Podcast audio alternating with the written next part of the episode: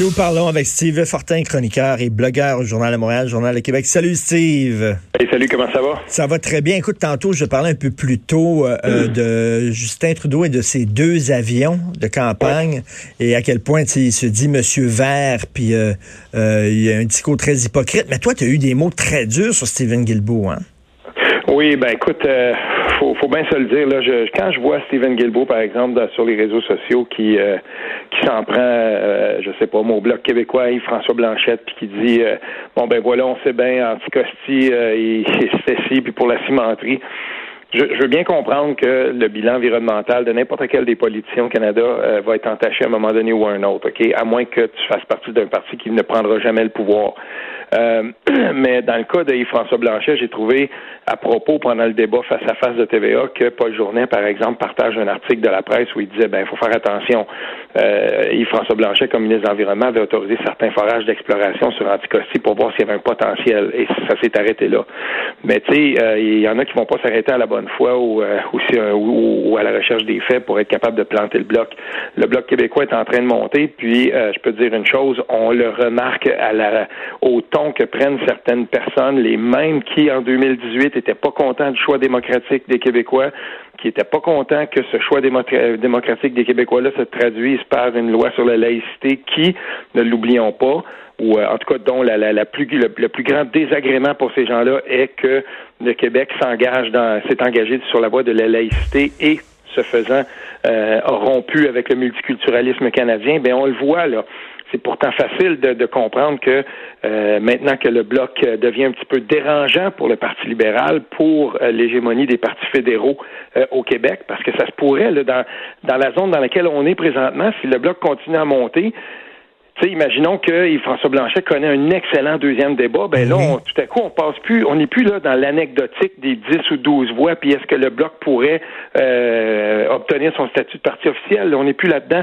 On pourrait monter vers le bloc qui détient la balance du pouvoir. Puis ça, je pense que euh, dans certains cercles, là, c'est, presque euh, un cauchemar. Donc, on le voit. Mais, mais c'est, Il va y avoir des textes très durs envers le bloc québécois, puis on va assister aux mêmes tempêtes que celles qui ont eu cours pendant le débat sur la laïcité, mais cette fois-là pour attaquer le bloc il était très, très fort, euh, Yves-François Blanchet, au débat. Écoute, euh, j'étais, bon, je fais des commentaires tous les jours à LCN euh, avec Paul Larocque.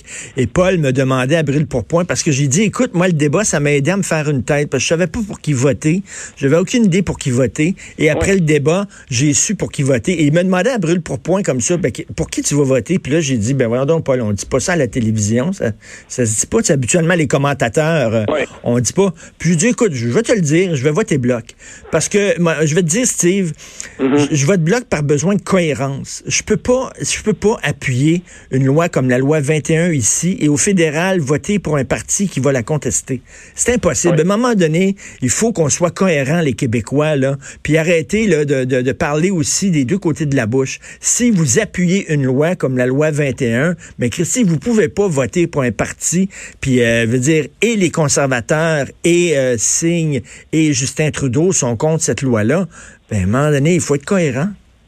Oui, puis tu sais, on va le dire là, Jack Meeting, là, il a aussi fait un bon débat. Euh, c'est absolument indéniable que ce type-là est, charismatique et sympathique. Euh, moi là, j'aimerais beaucoup, euh, tu sais, avoir une discussion avec lui. Je suis certain qu'on s'entendrait bien tout ça. Mais il y a eu des mots très très durs envers le choix le, choix démocratique des Québécois. Puis pour moi, ça le discrédite aussi. Il a dit c'est dégueulasse. Pardon? Il a dit c'est dégueulasse. Ah oui, oh, mais là, ça aussi, il y avait, une certaine, euh, il, y a, un écart de langage aussi là-dedans qui tient là, à, la, à la méconnaissance de la langue. Mais je vais te conter un truc euh, de l'Outaouais où je suis. Dans moi, je suis dans le comté de, au provincial. Je suis dans le fief de Norm Macmillan. C'est ici un comté qui était tapissé libéral, tant fédéral qu'au provincial, jusqu'à ce que la CAQ le prenne avec le, ministre de la Famille maintenant. Mais euh, j'ai des bons amis, tu sais, qui sont des militants libéraux depuis longtemps on s'entend très bien, c'est des, des, gars avec qui jouent au hockey, par exemple, dans certains cas et tout ça. Puis on parle de politique, c'est sûr. Le hockey est recommencé, on est là, puis ça me fait rire d'entendre des gens qui militent, euh, ceux qui sont dans les, les, assemblées d'investiture, qui, qui sont là, des vrais, de vrais militants libéraux qui me disent hum, il trouve ça tough.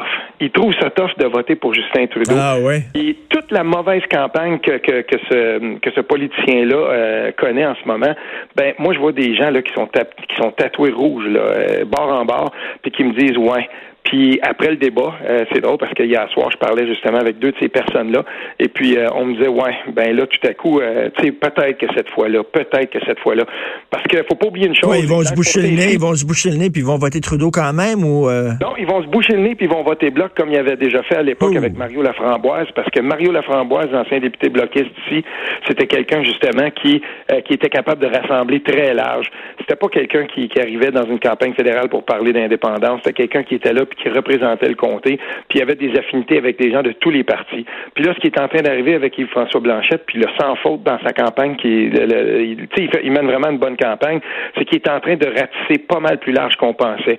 Oui, c'est vrai qu'il y, a des, qu'il y a des énervés du bocal indépendantiste qui sont pas contents, qui parlent pas d'indépendance à toutes les fois comme Martine Ouellette le faisait. Mais ça, là, ça a presque tué le bloc. Puis en ce moment, là, dans la situation historique où on est présentement, peut-être qu'une bonne performance du bloc, là, soyons quand même toute mm. proportion gardée, une bonne proportion, une bonne euh, performance euh, du bloc, ben c'est peut-être quelque chose. C'est, c'est peut-être euh, pour enfin une fois peut-être dire on a une demi-victoire, quelque chose. C'est pour ça que moi je me dis Yves-François Blanchet fait une bonne campagne. Yves-François Blanchet, c'est un bagarreur. Puis je l'ai vu ce matin remettre une journaliste, remettre en place une journaliste de, Radio-Canada dont il n'a pas du tout aimé l'article. Puis lui, il, va répliquer coup pour coup. C'est un bagarreur, puis c'est ça que ça prenait aussi. Oui. Il va pas se laisser manger la laine, sur le dos, puis il va pas s'excuser d'exister puis d'être le chef du bloc. Moi, j'écoute, je vois passer ces médias sociaux, les gens qui sont le anybody but Trudeau, les gens qui veulent pas avoir Justin Trudeau, qui disent, écoutez, arrangez-vous dans votre comté si de voter pour la personne qui est le plus à même de pouvoir battre le libéral. C'est-à-dire que si c'est un conservateur qui est, qui, qui, est plus en avance, votez conservateur. Si c'est un bloquiste, votez bloquiste. Que l'important, c'est de bloquer Trudeau. Oui, ben ça on le voit, mais tu sais de notre côté, euh, euh, moi je suis un de ceux qui a toujours dit, ben euh, les élections qu'on fait sur le thème de n'importe qui sauf Philippe Couillard, n'importe qui sauf mm-hmm. Stephen Harper, ben n'importe qui sauf Stephen Harper, ça a donné Justin Trudeau. Puis je veux dire, c'est vrai peut-être que Justin Trudeau, il a, fait des bons coups, il aurait donné la parole aux, scientifiques dans le gouvernement. Tu sais, il a fait des bons coups Justin Trudeau, mais au bout du compte, on est propriétaire d'un pipeline, il va y avoir une expansion de ce pipeline là qui va anéantir tous les efforts environnementaux des Canadiens. Puis pire que ça. en plus, c'est comme si on avait eu la, la, gouvernance Harper, mais avec un sourire, des selfies, puis un multiculturalisme débridé. Au final, là, je veux dire, est-ce que les gens sont vraiment, est-ce qu'on était, est-ce qu'on est, on était vraiment mieux, euh, est-ce qu'on est vraiment mieux servi? Est-ce que le Québec est mieux servi par une gouvernance Trudeau qu'il l'était par une gouvernance Harper? Mais l'élection s'était jouée sur anybody but Stephen Harper. Ben, mm, mm. comme ça, ça fait pas un, choix de société bien, bien fort. Puis, moi, j'en ben, appelle ça, quand fait, même aux gens selon vos convictions. C'est ça, tu votes contre quelqu'un, finalement. Là. Tu votes contre Trudeau, comme les gens ont voté contre Harper. Ce serait le fun, des fois, de voter pour quelqu'un. Ben, je pense que euh, Yves-François Blanchet est en train de faire une campagne où tout à coup les gens se disent voilà, il est solide, on est, on, a bien compris ce qu'il avait, ce qu'il avait à nous dire et tout ça. Puis, ah, je veux pas comparer les deux hommes, mais je veux, veux quand même faire une, une petite euh, comparaison de campagne.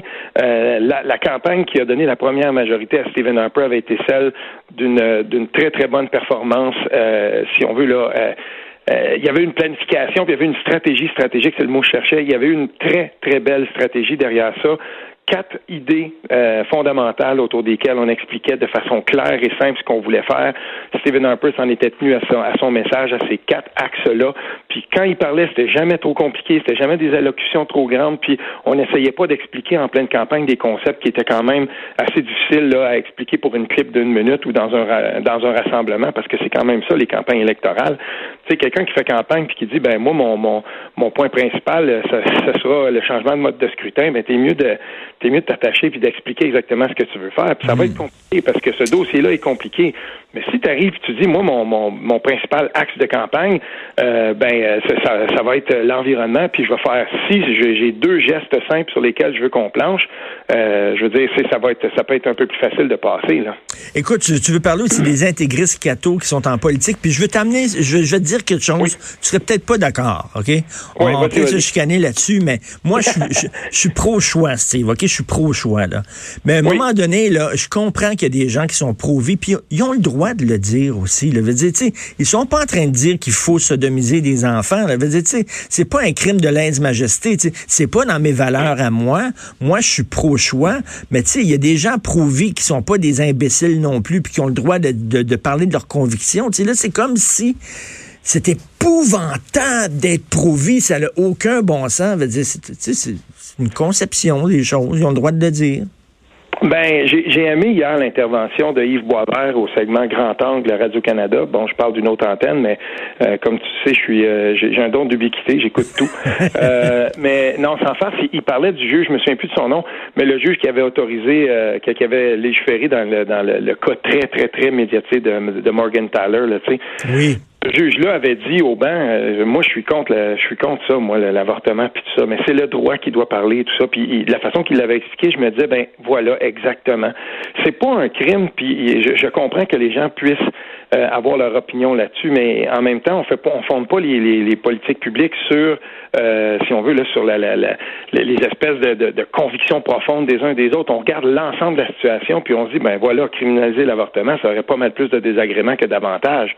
Puis là, ce qui se passe, et, là où je voulais en venir avec ça, c'est que souvent on dit oui, mais on sait bien, euh, il y, a des, y a des intégristes religieux qui veulent s'infiltrer, puis qui vont, qui vont aller voir euh, les politiciens, puis les politiciens vont, vont dans les mosquées, vont dans les églises, vont dans les synagogues et tout ça, mais il faut faire attention. À côté de ça, il y a un autre prosélytisme qui existe, le prosélytisme catholique, des catholiques orthodoxes, des catholiques mmh. intégristes, même dans certains cas. Puis moi, quand je vois, par exemple, euh, des, des, groupes euh, anti-avortement qui sont très, très bien organisés, très bien financés, euh, qui montent des sites Internet où on est capable d'aller trouver son député provincial, son député fédéral, regarder ses vues sur l'euthanasie, sur la peine de mort, sur mmh. l'avortement. Puis ces gens-là, ça, c'est du conservatisme social qui est à la base d'une d'une idéologie euh, religieuse. Et puis, ces gens-là sont très, très forts et c'est eux qui avaient, qui avaient permis, après le, paquet de tours et de tours euh, lors de la chefferie conservatrice, à, euh, qui avait permis là, que Andrew Scheer gagne et, devienne le chef du Parti conservateur. Et là, c'est sûr que maintenant, Andrew Scheer se distance de ces gens-là, mais je veux dire, ça, existe. Et dans la politique canadienne, c'est pas mal plus présent qu'on pense. Et ces gens-là, par exemple, euh, regardent des candidats, puis ils vont faire appel à leur base, ils vont faire appel. Le plus grand groupe comme ça au, Canada a 300 000 membres. Et, et là, on parle pas non plus des sympathisants ces gens-là sont capables dans un comté de dire ben voilà, on sait qu'on a pas mal de monde dans ce comté-là, tel candidat, on sait que lui, euh, il, est, pour notre cause, ben on va tout faire pour essayer de le faire passer. Puis ils tiennent comme ça un registre sur chacun des candidats qui mais, mais, à l'élection. Mais, tu as bien fait de dire ça parce qu'écoute, là, si c'était, mettons, des groupes musulmans qui faisaient ça, les gens capoteraient en mm. disant voyons donc, ça n'a pas de bon sens, mais il y a un autre intégrisme religieux qui est aussi inquiétant, c'est l'intégrisme religieux catholique qui est organisé, qui ont de l'argent, comme tu dis. Ben non seulement il est, inquiétant, mais on, ne peut pas, on ne peut pas euh, passer à côté puis faire semblant comme si ça n'existait pas. Et, et, là, ben dans ce dans cette élection-ci, tout à coup, le conservatisme social, euh, et c'était peut-être un peu inattendu, mais prend une place un, un peu plus importante qu'on pensait, parce que n'oublions pas une chose, et beaucoup d'observateurs l'ont vu, j'étais de ceux-ci, qu'on commence le débat avec la question de l'avortement, ça a déstabilisé Andrew Scheer pendant une bonne demi-heure dans ce débat-là. Il était plus là. C'est comme s'il avait mangé un bon, un bon uppercut, là, direct en partant. ça, ça l'a déstabilisé. Mais c'est sa faute à lui, parce qu'il aurait, il aurait pu désamorcer la bombe dès le début en disant, c'est mes convictions, mais regardez, jamais, euh, jamais je vais rouvrir ce débat-là. Point final, on pense à autre chose. Ben, c'est là qu'on a vu aussi. Peut-être, et, là, là-dessus, j'ai lu quelqu'un en anglais qui, qui avait une euh, qui avait peut-être une euh, un, genre de point de vue un peu différent. Et lui, il se disait si Andrew Scheer avait été dans sa dans sa langue maternelle, si on veut, là, il y a beaucoup plus d'aisance en anglais. Peut-être qu'il mm. aurait été capable de se dépatouiller de ça un peu plus mm. facilement. Mais ça, c'est la, la dualité linguistique au Canada, c'est ça quand même, ces chefs-là arrivent, puis ils se prêtent à l'exercice, puis ils viennent débattre en français. Des fois, c'est, ça, ça peut être lourd, puis fastidieux à, regarder, mais, ils font quand même l'effort. Si je te pose une question en terminant, parce qu'il faut s'en aller bientôt, mais euh, regarde, est-ce qu'un politicien peut défendre une option auquel, à laquelle il ne croit pas? Tu sais, c'est comme, euh, tu sais, lui, il dit, faites-vous-en pas. Moi, personnellement, je suis pro-choix, mais je vais défendre la liberté des femmes de choisir. Mais comment tu peux défendre une option à laquelle tu ne crois pas et qui t'apparaît à la limite, là, euh, presque diabolique, là? Tu sais, à un moment donné... tu crois aux convictions indépendantistes de Vincent Marissal? non, pas en tout du tout. Bon, ben voilà. Moi, je, moi, je pense qu'un politicien, quelqu'un qui veut faire de la politique, pourrait se retrouver dans un bureau du, Parti libéral du Canada un jour, puis euh, quelques semaines après, essayer de devenir euh, politicien, puis euh, candidat de, de Québec solidaire, puis nous dire que c'est un indépendantiste. Donc, euh, tu, crois que tu, crois que euh, il pourrait effectivement défendre euh, la liberté des femmes à Oui, il pourrait passer à côté, essayer de l'éviter, tout faire pour pas être obligé de parler de cette question-là. S'il se trouve à la bonne place, puis qu'il trouve que il y, a des mm. chances de, de, devenir député avec le salaire qui va avec, puis tu sais, je veux dire, les convictions, là, des fois, moi, j'en ai vu, j'en ai vu des politiciens qui, qui, se sont retrouvés des fois dans des situations où euh, ils étaient forcés de défendre des positions qui, ou en tout cas, qui ont essayé de presque d'aller sous le tapis pour pas être obligés d'en parler. Moi, je peux te parler de. Je comprends, mais, mais, des convictions prouvées, ça va te chercher dans, dans, vraiment dans l'intérieur. C'est des convictions fondamentales. tu sais, il y a des gens que je connais qui sont au Parti libéral, tant au, au, euh, au provincial qu'au fédéral, qui sont pro-laïcité qui croient dans la laïcité, mais qui savent très bien que leur parti est allergique à ça.